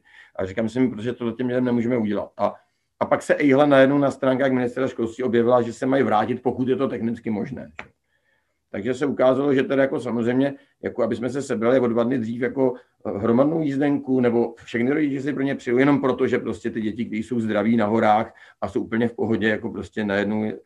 Takže jsme vlastně, i když to bylo v pořádku, tak to bylo, že jsme skutečně využili této možnosti zůstat do konce týdne, ale bylo to jako velmi, bylo to velmi jako těžký pro mě vnitřně, protože já jsem vždycky člověk, který byl zvyklý ty pravidla jako hodně přesně plnit a vyžadovat a e, vlastně najednou jsem viděl, že tady se dostává do rozporu ten zájem těch dětí naprosto prokazatelně, protože ty děti jako byly v těžkém psychickém stavu už po tom jaře, na tož teďka a řada dětí se nám psychicky úplně zhroutila, protože jsme s nima pracovali a na jiných školách je to, co mám ty zprávy jako mnohem, mnohem horší. A e, a zároveň nějaký opatření, které jsou nějak braný buldozerem, nějak jako plošní, bez nějakého zdůvodnění a naštěstí jako jsme nebyli nuceni ještě jako být, eh, být v situaci, aby jsme ty opatření porušovali. Ale byl jsem poprvé v té situaci, že člověk vlastně byl podle toho postavený. A kdyby mi to přikázali, že se musím sebrat po těch dvou dnech a ty děti odvést zase zpátky do té zakovidované Prahy, když já jsem s těma na horách, kde jsou ve zdraví, bezpečí. Já jsem říkal, co se dělo za války. Oni odváželi ty děti bombardování Londýna a tak dále a my máme ty děti zase převést zpátky. A tak to jsem jako skutečně, skutečně, jsem pak měl rozhovor s nějakýma hygienikama expos po několika měsících, říkal, no tak to asi bylo, bylo, byla chyba, jo, tak jako pak to všichni jeden hází na druhý. A, a tohle vlastně pro mě v té době bylo nejtěžší. Kde, mám, kde jsem měl hledat tu hranici, kdy teda jako těm dětem nějaký věci nabídnout a nebo čekat teda vlastně na to, až teda vlastně jako oficiálně mluvit ve škole, nebo využít toho, že nějaký počet lidí už se může scházet, eh, tak tohle bylo těžké. My jsme samozřejmě, my jsme samozřejmě eh, šli tou cestou, že jsme ty děti se hlavně snažili dostat ven. Ne jako společně, ale tam, kde byli doma. To nám bylo, to bylo důležité heslo. A zároveň jsme si vlastně řekli, že je důležité ty děti zapojit do těch aktivit společenských a vlastně ty naše děti iniciovali tu aktivitu Dostaňte nás ven a psali poslancům a měli vlastně happening před parlamentem, před ministerstvem. A ukázalo se, že to, že tyhle věci jako dělají, jim za prvé zlepší psychickou pohodu a za druhý upozorní na tenhle ten problém. A ukázalo se, že to je jiný způsob, jak dělat ty naše projekty. A, a jsem jako zvědav, až se to z odstupu bude reflektovat, jak se na to bude třeba ta politická reprezentace dívat, ale pro nás to přišlo důležité, aby ty lidi si dokázali jako ozvat a nějakým způsobem být aktivní a to byl vlastně způsob, jak toho našeho, jak jsme to, jak jsme to dělali.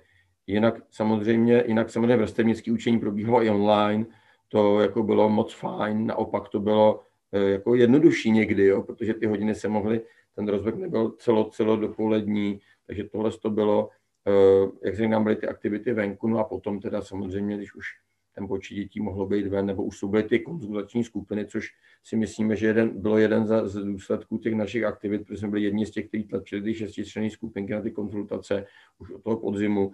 A to tam bylo velice rychle, že už v tom březnu už ty šestičlenné skupinky mohly být, což bylo skvělé.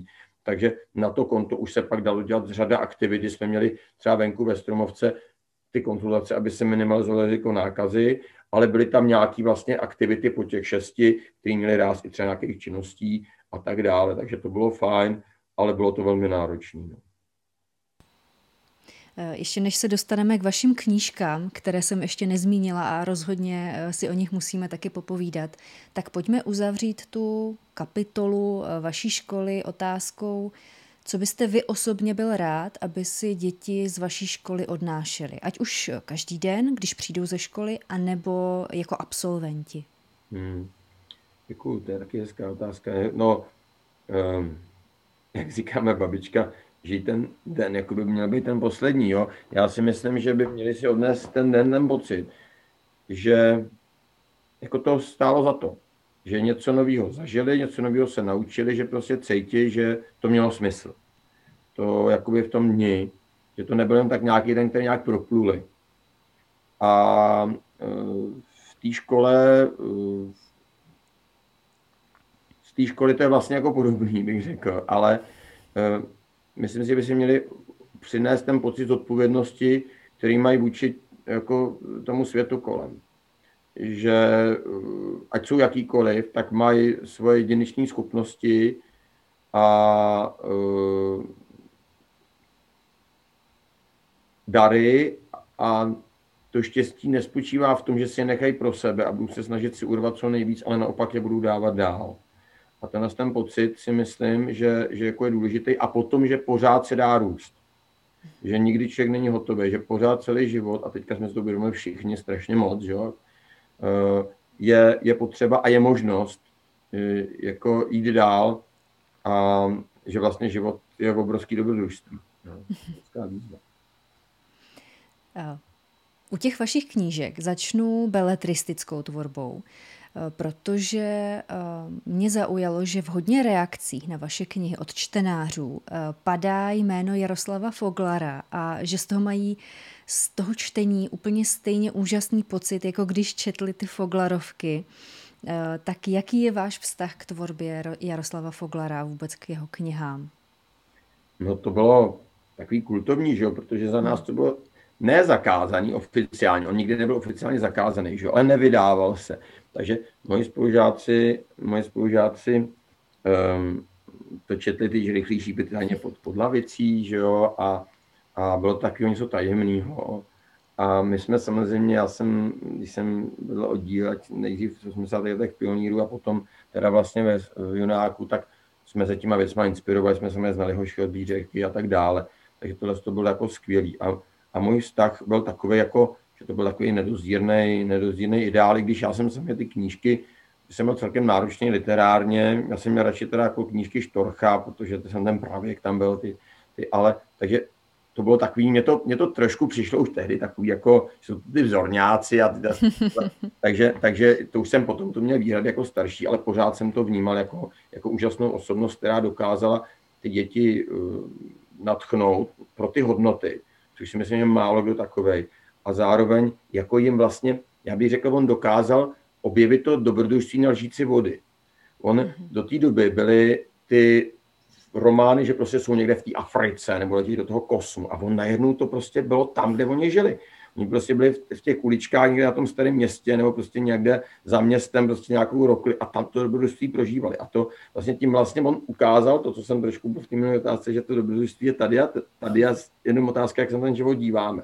A tohle mi přišlo jako bezvadný. A když mě potom jako vlastně někdo z těch, těch kritiků, to jsem u té knížky napsal, to takové jako Foglarovka z doby protektorátu a bylo to tak jako lehce jako ironicky, že se to vlastně, je to právě takový jako schematický, někdy ty postavy a ty jsou dobrý a ty jsou špatný, tak pro mě to byla obrovská čest, jako já jsem cítil jako největší pochvalu. Oni to potom ti čtenáři převzali a taky jako ve velmi pochvalném uh, stylu právě protože si vybavovali ty svoje první zážitky čtenářské, uh, kdy zažívali učtení, takovou tu touhu vyrazit uh, teďka na zahradu a prožít tam velké dobrodružství.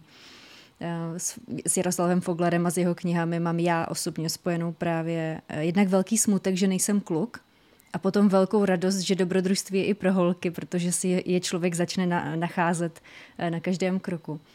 Takže já to určitě beru jako pochvalu. Eh, jedním z témat, které se objevuje v několika vašich knihách, eh, jsou děti z terezínského geta. Ať už jde o biografii prince žlutou hvězdou, za, který, za kterou jste dostal Zlatou stuhu, velmi prestižní ocenění pro dětské knihy. Transport za věčnost, Magnesia litera, další významná cena. A nebo poslední kniha Labyrint nedokončených setkání. Co mohou právě ty příběhy z terezínského geta, příběhy o dětech, které se nezřídka kdy staly obětí holokaustu, dát těm dnešním dětem? No, to je, to je zajímavé, protože my jsme vlastně pro tu dnešní generaci v podstatě tohle téma, dá se říct, objevili, jo, klinika, aspoň tady u nás. Mě eh, nenapadlo, jaký obrovský ohlas bude mít tohle téma u mládeže protože to, že děti se zabývají válkou, jakoby, že mají, kluci mají rádi ty bitvy a tohle z toho to je jasný, nebo středověkem, ale to je takový zvláštní. Um, ukázalo se, že mm, jako je toho spoustu. Jo. Za prvé teda, já bych řekl, že to, že jsou to příběhy dětí, tak je jim to strašně blízký protože oni se naladí na ten příběh, protože to je vlastně dítě, který jako dost často ve stejně starý má podobný zájmy, oni dokonce někdy četl podobné knížky že jo, a tak dále, protože to se dostáváme do doby, která už jako prolíná se do té naší. A, takže to je, to je jedna věc. Druhá věc je, jako je to smutný, to, co řeknu, že člověk, když vidí, že někdo na tom ještě hůř, tak mu to vlastně jako dá nalezení těch hodnot. A tím, že přes ty, my jsme šli hodně přes ty příběhy těch vrstevníků, kteří mi tam byli blízký a často i setkání s pamětníkama, tak, eh, tak pak jim to se hodně do toho ty děti jako vžili a zaprvé zjistili teda, získali takovou určitou, jako, nevím, jak jako duchovní naladění těm, těm dětem. Oni tím jako téměř získali osobní vztah těm, nejen těm pamětníkům, ale k těm zemřeným, to až jako zvláštní. Jo? A zároveň teda vlastně vztah k tomu svýmu životu, protože my jsme ty projekty směřovaly k tomu, že oni se mají podívat eh, na to, eh, kde jako něco podobného se děje v malém, jo, prostě jaká diskriminace nebo, nebo nespravedlnost a tak dále. A takže to, tohle, to, tohle to zažití. No a pak eh, vlastně, vlastně asi jsme tam, se tam objevila určitá taková, jako, ty říkat, to bude znít opravdu jako divně, jako exotiky nebo něčeho takového mimořádního, nevšedního, který, který eh, ty děti běžně nemůžou, nemůžou zažít.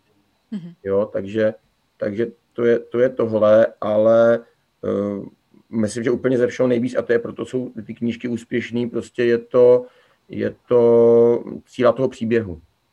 Síla toho příběhu a potom síla ještě něčeho, co jako vlastně nám dává tu, tu sílu v tom, co děláme u těchto z těch projektů, že i v těžkých dobách se dají dělat úžasné věci. To, co jsem říkal na začátku, že jako se nemusí hledat důvody, proč něco nejde, ale vždycky se dá najít způsob, jak to udělat. Ať jsme to dělali tomu Gimplu, nebo jim to dělají v tom Terezíně, že, i že vlastně ty okolnosti nemusí být limitující, že to omezení je v nás a, a i tohle může být pozbuzení a pro řadu těch dětí dnešních to, ten příklad těch, těch dětí z toho Terezína je pozbuzením, aby sami se do něčeho pustili, aby se nevymlouvali na to, že prostě ta doba to, tomu nepřeje. Ale mm-hmm. možná, že tam je ještě něco víc, něco takového prostě trošku, trošku mystického, protože to propojení těch osudů někdy člověk cítí úplně hmatatelně. Ty, ne, ty, ty nedokončený, ty nedokončené osudy vlastně jsou vždycky, mají v sobě určitou syrovost a určitou naléhavost pro nás. A to jsem vlastně naznačil v té poslední knížce, taky se to proto jmenuje Abery nedokončených setkání, protože tam vlastně příběh toho jednoho kluka vlastně ovlivní ty osudy těch dnešních dětí a, a myslím si, že my jsme propojení s těma minulýma generacemi a že tady přesto se to dá intenzivně prožívat. A možná, že to je i to, co ty děti nějak cítí z těch knížek, nevím, ale musela byste se jich zeptat. Mm-hmm. Možná na to někdy dojde. Ve vašich knihách se objevují taky postavy mladých lidí, kteří nevidí úplně v životě smysl. Připadají si buď vyloučení nebo v pasti okolností a necítí se úplně v tom svém životě dobře. Umíme jako společnost dobře pracovat právě s touto skupinou mladých lidí a dětí eh, a se sociálním vyloučením vůbec obecně? Hmm, to je otázka pro, pro odborníky. My jsme takový spíš jako by amatéři v tom, že se snažíme malinko jim v tom vycházet vstříc. Jako já si myslím, že to je problém v každé době, jo? Že, že to je těžké už z té povahy toho vyloučení, vlastně ty lidi, eh, že je těžké jako je, jim pomáhat. Ale myslím si, že naše společnost je vlastně poměrně jakoby totalitní v tom názoru, jo? Že, že prostě my máme, vnímáme tu většinu a ty lidi na okraji dost často jako nechceme vnímat, že to je, že prostě oni se to můžou sami, si řekne, nebo prostě oni jsou líní, nebo jsou, já nevím, jaký, nebo hloupí, jo, a, ale že řada těch dětí, nebo těch mladých lidí má určitý problém, který e, vlastně není schopná jim s ním někdo pomoct, to jako je fakt a může to být jako různý. No. Myslím si, že e, myslím si, že ta společnost jako celek samozřejmě, e, že je takhle, že obrovský množství organizací, které na tom dělají a je to skvělý, jo, že prostě vnímám ten posun obrovský, jo, ale na druhou stranu to, že člověk spadne na nějaký sociální dno, je paradoxně mnohem těžší, než to bylo třeba dřív.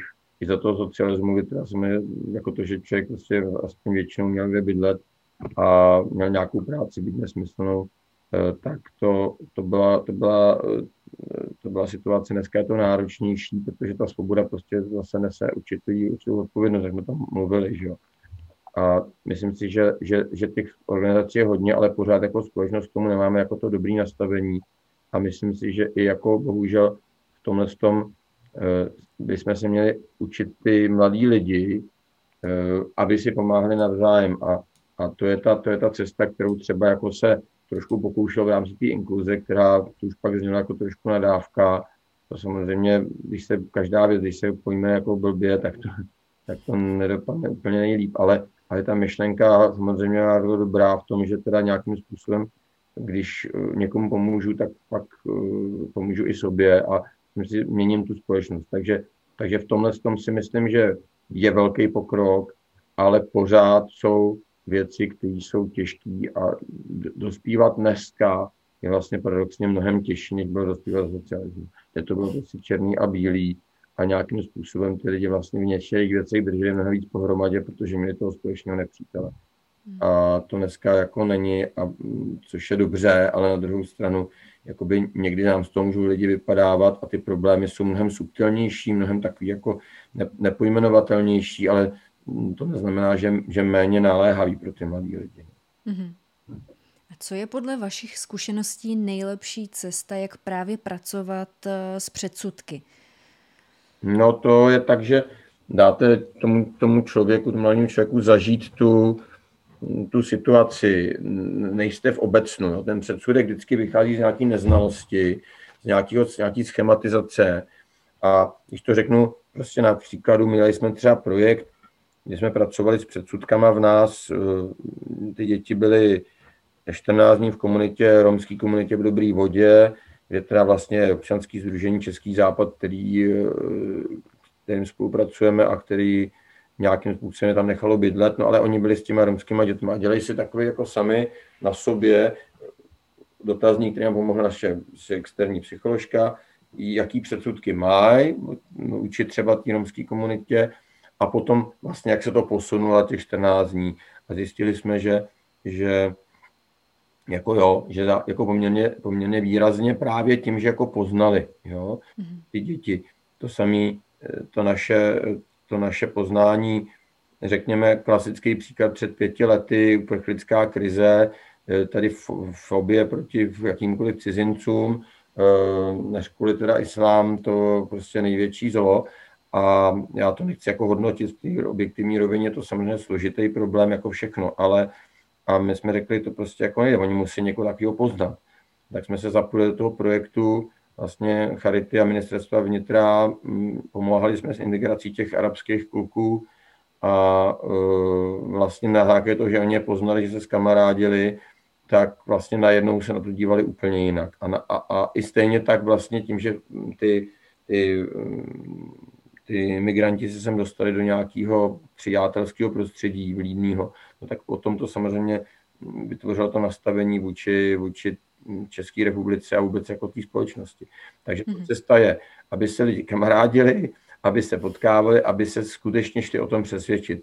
Já třeba pamatuju, my jsme měli takový před pěti, šesti lety byl, byly takový nepokoje ve, na Šluknovsku. Já nevím, jestli to zachytila, tam prostě byly velké jako demonstrace proti romský, protože tam prostě byla jakože to je úplně šílený, že s tím vláda nic nedělá, byli tam opravdu hodně ostrý, jako, a my jsme tam měli na expedici. A, no a bylo to tak, že teda jedna skupina dělala s romskými dětmi, dělala divadlo, která tam fungovala normálně, bylo to úplně v pohodě, no a ty další, kteří teda jako říkali, tak, tak eh, a teďka nevím, co to bylo, to bylo asi ve Šluknově přímo, že, protože řekli tak jako, a, že, a teďka v televizi člověk viděl ty demonstrace a to prostě kde co, prostě kdo zničil a to. A no tam byli jako nic se nedělo, že jo. A pak on říká, no tady je to dobrý, ale pojďte do toho Šluknova. Takže je to Šluknova. A tam jako zase nic, jo. Říkám, tak to je jako dobrý, ale ta ta čtvrť, tam jako te, no, tak tam šli. Říkám, no ta ta čtvrť je jako dobrý, ale prostě tahle ulice, jo. A, no, tak oni tam šli někdy v 10 nebo 11 večer s tím učitelem. No jako nic, jako tako tam nějaký řev, jako to, ale jako naprosto standardní, by člověk byl někde prostě a najednou zjistili, že vlastně samozřejmě, že problémy jsou všude a někde to lepší, někde to horší, lidi jsou tam nějakým způsobem chudí a tak dále, ale že by to bylo nějaký takovýto drama, který z těch sdělovacích prostředků viděli, to samé prostě se týče toho, těch, těch uprchlíků a to všechno, tak kdyby poznali ty lidi, no tak to získali úplně jako jiný odstup. A když se potom hádali na sociálních sítích, ty naše děti s těma dětma, s těma lidma, co prostě jim říkali, jsou to prostě vrazy národa, že sem prostě tahají nějaký, nebudu to jako citovat tady, jaký lidi, a že by radši měli pomáhat dětem jako tady v Čechách, tak jim na to odpověděli, no my pomáháme, my jezdíme do dětských domova 20 let, že? No a argument jako konec. Že? Takže hmm. myslím, že cesta předsudku je skutečně udělat si na to názor a to je úplně ve všem. Teď hmm. se řeší věc kolem covidu, kolem vakcinace, tomu jako prostě kdo, jako každý to jako různě řeší, ale je důležitý a to vždycky ty děti vedeme k tomu, v tom sociálním rozměru setkat se s tím člověkem, pobavit se s ním, v tom odborném udělat si nezávislé prostě rešerži, opravdu udělat si názor, ověřit si zdroje a k tomuhle tomu je vedeme a to si myslím, že do toho života vlastně je asi v dnešní informační době jedna z nejdůležitějších věcí. No. Mm-hmm. Existují podle vás zlobivé nebo problematické děti? No určitě, ale záleží, jak se to bere, vždycky toho úhlu, že jo, z hlediska té klasické výchovy samozřejmě, protože to jsou děti, které většinou nevidí, co sami se sebou, nebo děti, které potřebují větší pozornost, eh, nebo děti, které mají skutečně nějaký problém třeba z rodiny a který eh, pro mě zlobivý dítě je takový, který nějakým způsobem ohrožuje nebo eh, omezuje ty děti kolem. Jo, mě nevadí, že prostě někdo se projevuje jako podivně, ale když si začne ubližovat, tak začne prostě, to, eh, tohle bohužel je někdy problém těch svobodných, těch svobodných škol, těch režimů, že to říká třeba Niels, že který založil Summerhill, že mu ty absolventi pak řekli, já jsem se odnaučil bát uh, učitelů, ale naučil jsem se bát spolužáků. A že ten systém, pokud nedokáže vytvořit tu platformu, která ochrání i ty, i ty lesty, tak pak je to problém. Ale není to znamená v té regresi, to, že ty děti jsou některý náročnější a že prostě i z povahy věci nebo mají nějaký ADHD a tak dále, potřebu, tak je to otázka, jakým způsobem je zapojíme a pokud to nejsou vyloženě úplně asociální děti, taky jsme se s nimi setkali, ne teda ve škole, když pracujeme s těma různýma externíma, tak jsou děti, které skutečně teda jako už pak nějaký medikace a skutečně to jako problém a nejsem odborník, abych to posoudil, ale i s těma jsme vlastně dokázali dělat, když se dělal v té dobré dobrý partě a když tam byly prostě ta správná motivace. Ale, ale eh, jako dá se to. Nicméně, nicméně eh, jsou, jsou děti, řekl bych, náročnější a méně náročné. A my si musíme dát pozor při té výchově, a to jsme zrovna dneska řešili na pedagogické radě, proto jsem přišel později, že my někdy tím, že se věnujeme těm náročnějším, zapomínáme na ty, kteří třeba nejsou tak nároční, nejsou tak vidět. A to neznamená, že by měli méně problémů, nebo že by, jsme, že by si zasloužili méně pozornosti, protože řešíme furt ty vyčnívající. Musíme se zaměřit na ty, kteří jako naopak jsou takzvaně v pohodě, ale uh, vlastně nás potřebují třeba ještě víc a nedokážou se o to říct tím, že třeba zlobí. A tohle je vlastně velká psychologie, velký, hlavně, hlavně velká osobní zralost, kterou si člověk buduje leta. To vás na fakultě nenaučí. A proto si třeba myslím, že by učitel měl mít i tu vychovatelskou praxi. Že by měl s těma dětma být nejen v té třídě, měl by zažít s nima škůlky, měl by zažít tábor, měl by zažít nějaké věci. A když jsem slyšel, že když se nějaký kolega hlásil, třeba už to je jinak, jo, ale tehdy na pedagogickou fakultu a z nějakých 100 bodů přijímaček za to, že dělá oddíl několik let a pracuje s dětmi, dostal dva body. tak to ukazuje na tom, že ten systém asi není úplně jako úplně dobře nastavený. Jo. Takže, mm-hmm. Takže to by měla být podle mého základní kvalifikace. Jestli někdo dobrovolně ve svém volném čase vede oddíl několik let, tak to prostě a chce dělat učitele, no tak prostě rychle jsem, že jo, jenom houš, takovýhle lidí prostě není nikdy dost. Takže, takže to jsem trošku šel vedle, ale myslím si, že e, je to, je to tak, že lidi jsou náročnější a řekl bych, že nikdy člověk nebude moc říct, tak a teďka už to umím s nima. Mě vždycky nová generace nějak mě někdo dostane. A i když si, a vždycky nejvíc, když jako si myslím, že už tak jako přece jsem prošel rukama stovky nebo tisíce dětí v té výchově a různým způsobem, tak už jako si dokážu poradit. A přijde třída nebo jednotlivec, mě úplně mě rozhodí a já vím, že jsem úplně v háji a vede to k pokoře, k otevřenosti, je to vlastně úžasný, ale někdy je to opravdu těžký A když to převedeme do té vzdělávací roviny, tak uh, existují děti, které opravdu nemají buňky na učení, na studium, jak někteří rodiče říkají, on na to není. A nebo jde jenom o to, že se zatím nepotkal se způsobem práce, která by ho aktivizovala? Co týče toho učení, tak já si domnívám, že jsou skutečně věci, na které eh, to nadání může být hodně, hodně, hodně omezený. Že prostě ty buňky, někdo je víc prakticky, někdo třeba prostě na tu matematiku, uh, kor, když mluvíme o studiu potom, ta, ta těžší. Ty základní věci pochopitelně ne. Já samozřejmě, kromě těch našich gymnazistů, přicházím do kontaktu s dětmi z dětského domova, který jako skutečně jsou ze speciálních škol a oni tu inteligenci mají třeba v té rovině emoční hodně, v té sociální a skutečně jako něco jednoduchého vysvětlit, často z matematiky, z elementární, je, je, je problém. A vnímám to, že oni se třeba i snaží, že se samozřejmě něco nadrtí, ale je to otázka toho, že, ten, že ne, že by něčím nemohli být skvělý, ale ten náš systém je tlačí v tomhle z těch mantinelech jenom. A to si myslím, že, že je problém, že, že to dítě, který má obrovské organizační schopnosti, je sociálně citlivý, ale prostě mu nejde matika čeština, tak je prostě v háji. A, a ta škola mu nedá ten způsob, jak může vyniknout v tomhle tom a pocítit, že je, je, je dobrý. Ta klasická škola, my se snažíme, i když taky to není samozřejmě stoprocentní. Takže takže v tomhle tom si myslím, že to jako je, ale to není důvod. A to je potřeba vždycky těm dětem jako, tak neříkám jako, že vám to nejde, jo, ale tam prostě, že od té, to není důvod říct, že oni jsou nějak jako horší, nebo že prostě bychom neměli odepsat naopak. Je to prostor jako hledat, kde ten rozvoj jako je a zjistíme, že najednou je to v té, přesně v tom umění nebo v té v práci nebo něčem podobným. A tím, že ten náš systém je vlastně strašně asymetrický, je opravdu zaměřený na ten paměť a logiku jo, a poslušnost, tak tam tady vypadává obrovský spektrum lidí, kteří mají jako jiné schopnosti, ale my nejsme schopni je vůbec využít. A ta společnost vlastně na to strašně doplácí, protože ty lidi jsou pak potenciálně problematický v té společnosti, místo toho, aby dodávali nějaké obrovské schopnosti, které jako můžou, můžou mít. Jo. Takže, ale, ale myslím, že je to otázka i motivace. My jsme třeba hm, něko, jako několikrát se setkali a měli jsme v kontaktu s Idou Kelarovou, že, která vede eh, romský sbor Čavorenge, eh, dokonce jsme měli společné jako setkání dvě jako těch dětí s nima a oni to třeba dělají tak, že ty, jo, ty děti fantasticky zpívají, ty romské, oni to mají v sobě, že i rytmus a tohle a ona řekla, tak jako když v tom sporu chcete zpívat, tak se musíte dobře učit ve škole. Že jo? A, a najednou, protože šla přes tu motivaci toho, co jim jde, v čem jsou dobrý, no tak oni pochopitelně měli najednou důvod se učit. Že jo? A myslím, že i tady je ta cesta, nebo aspoň jako do té školy chodit a, a obsahovat těch základních úkolech, že nemusí studovat každý matfiz, že jo. mi to nešlo.